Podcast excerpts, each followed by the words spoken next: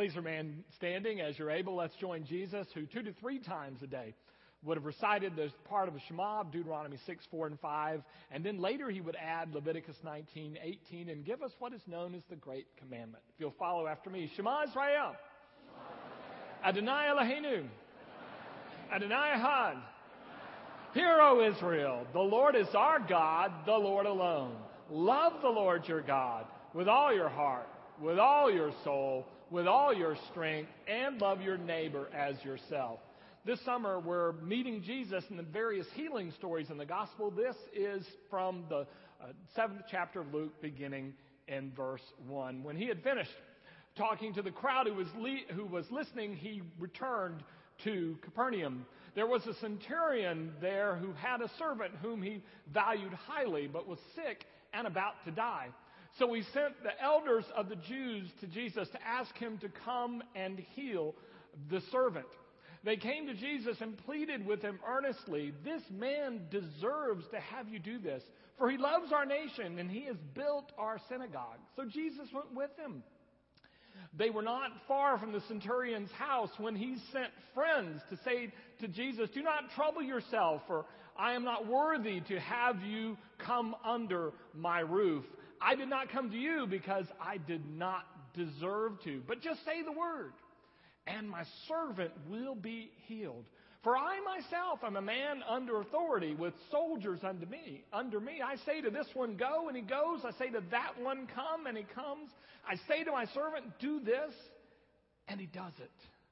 When he'd finished speaking, Jesus turned and was amazed at him and said to the crowd following him, Not even in Israel have I found such great faith. And the men, when they returned to the home, found that the servant had been healed. This is the word of the Lord. Thanks be to God. Be seated, please. This week I wondered, what does Jesus think of me?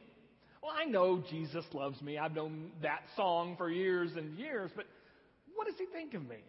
Is he ever amazed? Amazement is an interesting word and concept that goes all the way through the Gospel of Luke. It starts in chapter 2 when Mary and Joseph uh, proudly bring their baby boy to the temple, and then we're told that they were amazed by the things that the prophet and prophetess said about Jesus. And then, as he grows up and preaches his first sermon in Luke chapter 4, we're told that the people there were amazed.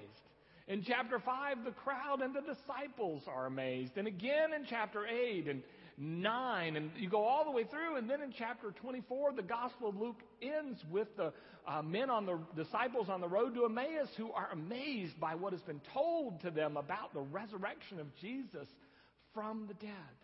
But only one time in this gospel of amazement do we ever find out that Jesus himself was amazed. That's here in Luke 7, verse 9. We're told that Jesus is amazed at the centurion's faith. Well, if that's the only time that we read Jesus amazed in the Gospel of Luke, I believe Luke's inviting us to think about that for a few minutes. What is it that made this man's faith so amazing?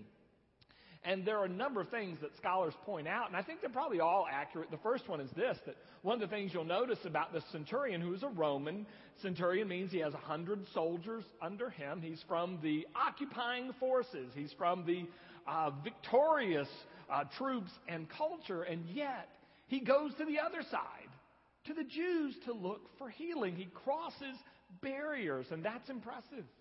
The humility of the centurion is also impressive. The last time we saw in the Bible that a mighty military figure had asked for healing, it was Naaman, the Syrian general, in 2 Kings 5, who had leprosy. And when he was told, well, just go bathe in the Jordan River, remember his response was, we got bigger rivers than that back home. Why did I come here?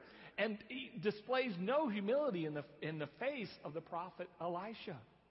And then there's the trust factor amazing what he says. He said, Look, I know if you just say the word, Jesus, this thing will be done. The servant will be healed. But I believe the thing the Bible really wants us to zero in on this morning is this man's understanding of Jesus and his authority and how authority works. Apparently, he gets it and gets it in a way that nobody, even in Israel, gets the authority of Jesus, how authority focuses in his life. Does Jesus ever see that amazement in, because of me? Is Jesus ever amazed at me? Um, after the 8:30 service, Donna Bellamy reminded me um, of something that's in the uh, Gospel of Mark, which is another time Jesus is amazed. He's amazed at people's disbelief. Would, would I amaze him with my disbelief? Would I amaze him with my unwillingness to take risks? To do things that I haven't done before, to step out of my comfort box? To be able to be a part of the power of Jesus exercised in this world? Would he be amazed by that? When I think about the risk the centurion took and the great thing that follows, and I look at my own life and see sometimes the risk is not there, I believe I understand that one of the problems is simply this I do not understand authority the way the centurion does. I don't live under authority the way the centurion lived under authority. I don't recognize and serve authority the way the centurion recognized and served authority. Now, part of this, I mean, I come by honestly, right? I'm part of the Watergate generation, you know, and then I'm the one that learned not to trust the government and not to trust the church and not to trust the establishment. I'm part of the group that learned the important thing was to stick it to the man and always make sure you're never one of the suits. That's, that's the part of the people I'm, I'm from. But quite honestly, all of us, I think, have struggles with authority because we've all had bad experiences with authority. Experiences where our parents perhaps chose poorly or chose in a way that at the time we didn't understand. Teachers who, uh, who meant well doing their job, but it came off wrong, or administrators uh, perhaps oppressing us, or the government ignoring us in some way. We've all had those experiences, or we've had a bad boss. We've been the bad boss. So many reasons why we won't come to trust authority. I think in my own life, uh, my wife's always amazed at how little I can remember of my childhood. But one of the clearest memories I have of my childhood is, is when I was eight years old. And I was in a classroom, and the teacher left the room uh, briefly. And so a girl stood up, and at her desk, she had a whole sack full of candy bars, and she started handing them out. So I got in line. Well, I was last in line. So teacher comes back in the room. Everybody has their candy bar. They've returned to their seat except me. Like musical chairs, and I was left standing. Well, she goes off on me. I'm shamed that I would do something like that. And then she reminded me, and your mother's a teacher. Um, you know, as I grow, when you get older, you realize some of the stuff is just your interpretation. It's not really that bad. I mean, I understand teachers want to keep control of his of their classrooms. I, I get that, and I understand that eight-year-old boys like candy bars. You know, nobody's wrong in this deal. It, it just happens, but I drew a conclusion. And then I go on to junior high, and it's also a clear memory that um, I was president of the student council, and I was in the breezeway before school, and one of the vice principals uh, comes by and um, grabs my hair, which is over my collar, in his hand, and he says, Your long hair is a bad example to the rest of the students in this school, and you need to get it cut. I remember being shocked that, that he would do that in public, and I was shamed. You know, my friends were standing around me, and I was puzzled because my parents let me have it, and aren't they on the same page with the principal? And I can get it. Now, I have to admit, years and years later, I'm actually quite proud to remember I had that kind of hair. you know, that is the one thing I would go back to junior high for. The only thing. Be for the hair. Um, but experiences like that are part of our lives, and we give interpretations to them, and they, they lead us to be less than trusting of those in authority. I went on and got to where I couldn't trust people even in the church. My very first church, small town, the treasurer who kept the books worked downtown. Well, that was about a block away from where the church was. But he insisted twice a month that I come to see him to get paid. And then he might pay me or he might not, depending on what he had going and how he felt that day. You see, he had this strange notion that pastors only work one day a week. And he really, quite frankly, didn't think we were worth getting paid. That we weren't really doing anything. So twice a month, every month, I watched him exercise poorly the authority the church had given him in my life. And then my very next church, my predecessor, a little bit like the Baltimore Colts, he just slipped out in the middle of the night and left all of his friends in the church stunned. And every single one of the friends he had, he had put on the personnel committee. So you can imagine my very first meeting with the personnel committee. They're all in grief. They're all in shock. They are not happy campers. And, uh, and I, there's not really an agenda when we meet and we start to talk. And, and finally, I start to explain who I am, what I'm trying to do there. And he stops me and said, Wait a minute, David. He said, The important thing here is you need to know a lot of us don't like your personality. That's what the duly designated authorities in that church, that's what they do. And I began to perfect a method I learned earlier in life, which was duck and cover and hide and put on the cloaking device and do whatever you can to do what you need to do, but without getting noticed, without raising the eyebrows or the attention of the authority. But one could not say I was under authority. Under means that you come and you lift them up, that you try to serve them and, and push uh, the agenda that God has given them forward before you do your own. But I was the other way, and I wasn't alone. My good friend and Scott Hare, uh, colleague Scott Hare was right there with me. Uh, we made a request when my middle son went to Disney um, land one uh, spring break. We asked him to bring back a pirate flag. And we took the pirate flag, some of you may remember it, and we put it in my office. And we saluted it regularly. And we said that we're going to do by God what we think we're supposed to do and not what everybody else thinks we're supposed to do. And one of the ways I would talk to the pastors, I would when they would talk about things and we'd do something, even when it was good, I was like, but, but don't let the superintendent, don't let the bishop know, bishop know. And we borrowed a phrase from Star Wars. We said, we must learn to avoid imperial entanglements. So whatever we did, and we did some pretty interesting stuff around here, we did it without anybody knowing about it for the longest time. Sometimes even you. But it was all because that was our understanding authority was not to be trusted. But here's the problem when you don't live under authority, then you don't exercise authority. Now, I think there are sometimes there are good reasons for that. I mean, with the experiences I had had in authority in life and that you've had it, I mean, the last thing you want to be is that guy or that gal who exercises authority improperly. So your shields are already up, and, and for years you couldn't count on me to step in in a situation that was a little sticky and say, this is how it'll be or this is how it won't be because I didn't want to be that person. But also, you couldn't count on me because I didn't have authority to do it. Enough authority because I was my own authority. And you can only go as high as the authorities you serve. And if you serve yourself, that's the bar. You cannot go any higher than what you can do and what you can think of on your own and what you can pull off. That's it. And that's not enough authority, I want to tell you, to get what God wants done in this world. You don't exercise authority because you won't live under authority. And it's a bad situation all the way around. I remember the pastor of the world's largest church uh, taught me something very important about 15 years ago. His name is uh, David Cho, pastor in Seoul, South Korea. At the time when this took place, they had 600,000 people in their church. Just that's a thousand more than what we have members. A thousand times more. I mean, a thousand times. Excuse me. Yeah, right. right. Um, Jesus would be amazed. Um, and they're running out of land, but he knows no, no bank's going to talk to a church about that kind of money.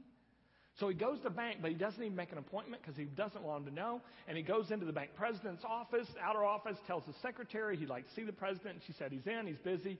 And but then she you know, notices his bearing, and she said, "But shall I, can I tell him where you're from?" And he said, "Yes, I come from highest authority." Well, she buzzes the president he, of the bank. He thinks the president of South Korea sent somebody to see him. So he quits what he's doing, sends somebody out, lets this guy in. And he says, Oh, so you're from the president? And he said, No, I'm from God. And when the guy recovers, they talk about a loan and the church moves forward. They've got more than a million and a half, I think, today. Uh, but he knows his authority. You can only go as high as the authority you're under. And if you won't be under authority, you're limited. And I was limited. And no one's amazed except amazed at what doesn't happen in a church. Didn't we inherit a tradition of healings and power and life change and uh, helping the poor and the oppressed. Isn't that our tradition? Where'd it go? Well, it went away when we decided we would serve only ourselves. Now, let's be honest, we're all Protestants. That's our DNA. We don't serve anybody but Jesus, we think. Just go straight to me and Jesus. Think how we got here. The American Methodists split from the British Methodists, who split from the Episcopalians, who split from the Catholics. I mean, do you see the pattern? Nobody is under anybody's authority. We all just go and do what seems right to us in our relationship with God. It's a wonderful notion, but it's just not biblical. Biblically, God gives us governments, God gives us fathers and mothers, God gives us spiritual authorities, and we lift them up as they serve God and we move further into God. That's what Jesus did, into God's purposes. This is what Jesus said in the Gospel of John about himself. He said, I can only do what I see the Father doing. I'm like, really? You're Jesus. Can't you just do whatever you want? No, because he's under authority. But how many limitations does the Father of the universe have? None. So when you're under him, it's limitless. Jesus lived that kind of limitless life because he put himself under the one who had no boundaries.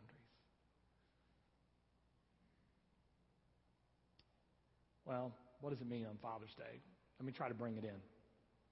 Years ago, about 15, I think, Psychology Today, under the then editor Sam Kane, polled their readers to find out uh, a, a number of things. And this one thing they found out 95% of their readers who claim to be atheists, who claim to be atheists, also claim to have no relationship with their earthly father.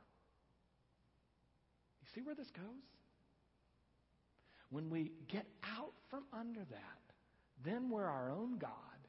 And atheism and powerlessness, well, that's just inevitable. It's a logical result. So, first thing, I would encourage you on this Father's Day is that part of living under authority is to honor the authority of your father and mother. If they're still living, you care for them. The Jews, many of them consider that the central of the Ten Commandments is number five because any society that doesn't honor their father and their mother will not be here for the long haul. It just simply won't work. Are they still alive? How can you honor them? How can you help them? Um, if they're not, how can you honor what they've left you? If they were less than perfect, and I'm pretty sure they were, because none of us are perfect parents, we're good enough parents. Have you forgiven them? For your own imperfect parenting, have you forgiven yourself? We won't step under authority until we get clear about authority ourselves, that it's not always exercised appropriately, that mistakes are made, and well, that's, that's okay. We can get over those mistakes. So the first thing is simply fathers and mothers. You're, don't be perfect, just be the people God's called you to be and forgive your parents when they weren't. Here's second thing. You need, in as best a way as possible, to come under the earthly authorities that God has given you. Not just biological, but spiritual, even at work. If your boss is not asking you to do something unethical, then how can you serve him or her? How can you be the employee of the month,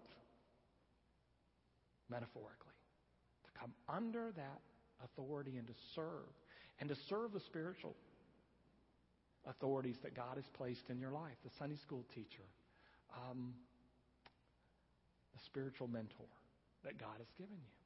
As you get under them, you get some of their authority, and they get authority, and then eventually we have the Father's authority, and I assure you things will happen.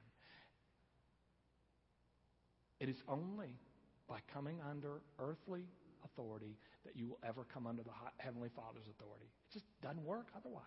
And here's how it worked for me. First thing, when I realized this, when, when this came to my understanding, uh, and Scott Hare, by the way, who, uh, who, who started to come under authority before I did, taught me this lesson. Um, first thing is that I had to go to my own father. I'm not a bad son, but my father was 150 miles away. And he was shielding a mother that had Alzheimer's and trying to keep it from us. And so contact was not always long or deep. And I had to make the decision to go long and deep. And so I did to reconnect with my father in, in uh, uh, more profound ways. I had to go to the bishop and the superintendent that God has placed over me in the Methodist Church and, and said to both of them, I will do whatever you ask me to do, unless it's immoral or unbiblical. You can count on me. That has ended me up with uh, two or three committees for the bishop. One of them was, and some of you know how much I love committees. One of them was like three days a month for a year. But he asked me, so I did it. Superintendent, at last count, my offer to him has cost us about $43,000. But I'm telling you, when you tell them that, they're stunned because they're used to working with people who don't understand authority, like the centurion. And so by the time the bishop gets up off the floor, after a while, they come to believe that you are there for them. So that's how it's gone in my life. And then there are people around here that God has put as spiritual mentors over me who've encouraged me in times of discouragement, who've saved me from train wrecks. And, and I have to look for ways, even if it's just to open the door for them or to seek them out and thank them. I look for ways to come under them as well. And in doing these things, I begin to find myself more and more under the Father's authority, and things start to happen. Because no longer am I limited by my authority, it goes past it. I'm reminded of a movie probably none of you saw. It had very little dialogue, uh, uh, more than 20 years ago. It's called The Bear. And it was about a cub who gets orphaned, a bear cub. And a, an older grizzly befriends him, and it follows their adventures as they try to escape um, hunters and, uh, and other wild animals. And, and the grizzly takes the orphan under, um, uh, under his wing and fathers him. But toward the end of the movie, they get separated. And the young bear cub is face to face with a cougar that means to do him great physical harm. And so the bear cub does the thing that the father has taught him to do, and he stands up as tall as he can and lets out a roar. And the cougar turns and gets out of dodge. The cub can't see it. But in the camera, we can see it. What has happened is the grizzly father has come back into the picture. And when the little one is standing up, roaring his little roar, the big one is behind him standing up, roaring his roar. And the cougar leaves. We are a people that were meant to roar at poverty. We were meant to roar at loneliness. We are meant to roar at sickness. We are meant to roar at disease. We are meant to roar at broken relationships. And we can do that and stand up because behind us is a bigger roar. And when we roar together, the results are nothing short of amazing.